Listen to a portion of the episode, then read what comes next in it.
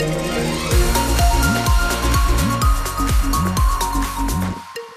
Le journal présenté par Jacqueline Fardel, bonsoir. La nuit promet encore d'être glaciale dans la Manche, les températures sous zéro et à la clé des risques de verglas. Le département est d'ailleurs encore en vigilance orange jusqu'à demain matin. Les agents des routes n'ont pas fini de dégager certains axes, notamment certaines départementales, donc soyez prudents. 200 agents du département encore sur le terrain pour déneiger, un salage prévu demain dès 5 heures. Et notez que les transports scolaires ne seront pas assurés demain matin, sauf dans le Cotentin. Pas de transport scolaire non plus dans le Calvados et dans l'Orne. Aujourd'hui, c'est la neige qui a recouvert une bonne partie du département, quelques centimètres pour plusieurs communes du centre et sud-manche notamment.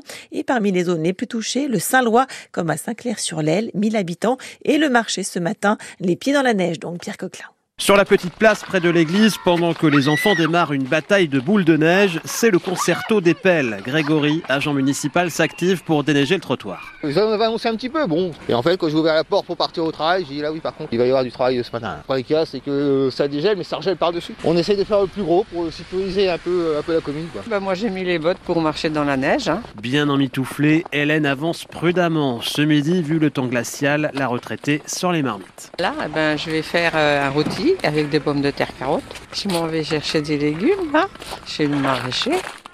Certains commerçants manquent à l'appel, alors du côté des clients comme Martine, on s'adapte. Franchement, on ne pensait pas que la poissonnière serait là. Elle a fait l'effort d'être là. Donc euh, la moindre des choses, c'était de lui acheter du poisson, alors que c'était pas prévu. Le marchand de fruits n'a pas pu venir, les routes étaient trop glissantes. Quant à Philippe, le vendeur de crêpes, il a mis un peu plus de temps à arriver. Il y a un bus qui a bloqué la route au niveau de l'Institut à Agneau, et donc voilà, j'ai perdu à peu près 40-45 minutes. Même quand il y a de la neige, je sors. Bon, s'ils annoncent du verglas, ce sera une autre, une autre affaire, mais euh, on sort et on sait que les clients vont être là. Tourner des galettes plutôt que de retourner dans la galère des routes glissantes, c'est bien ce qu'espère désormais Philippe pour son prochain marché.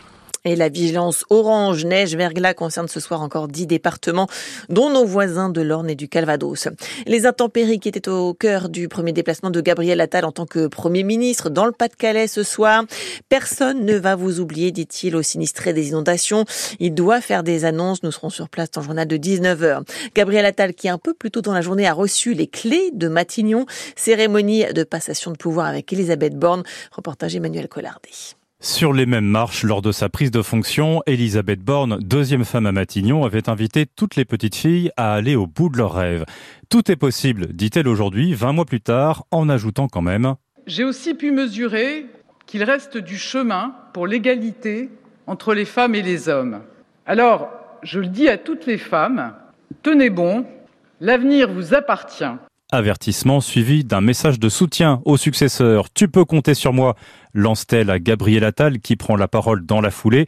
L'ex-ministre de l'Éducation promet d'abord que la jeunesse et l'école resteront l'une de ses priorités absolues avant d'annoncer la couleur sur sa méthode. Poser des diagnostics clairs, sans jamais mentir aux Français, et mettre en place des actions fortes, concrètes, sans tabou.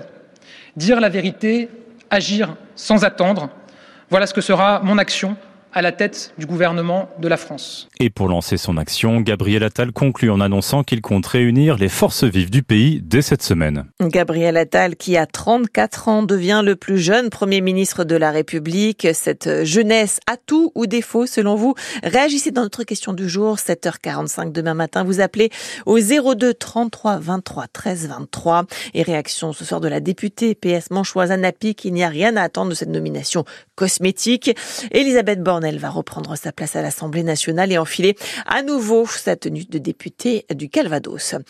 Une réunion est prévue ce soir à la mairie de Cherbourg avec les parents des enfants accueillis à la crèche Églantine. La chaudière au flou est tombée en panne ce matin avec une émanation de fumée. Les enfants ont dû être évacués et ce n'est pas la première panne. La mairie prend donc les devants et va répartir les enfants dans d'autres locaux.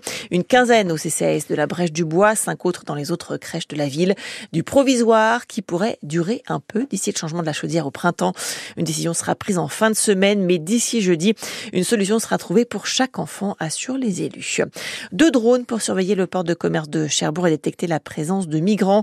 Les engins ont reçu l'autorisation préfectorale pour une période expérimental de trois mois. Première journée opérationnelle aujourd'hui. Les images et les explications sont sur francebleu.fr. Son rêve de grand chelem peut continuer. Le tennisman canet Jules Marie a sorti Benoît Père aujourd'hui au premier tour des qualifications de l'Open d'Australie. Celui qui est aussi youtubeur avec plus de 100 000 abonnés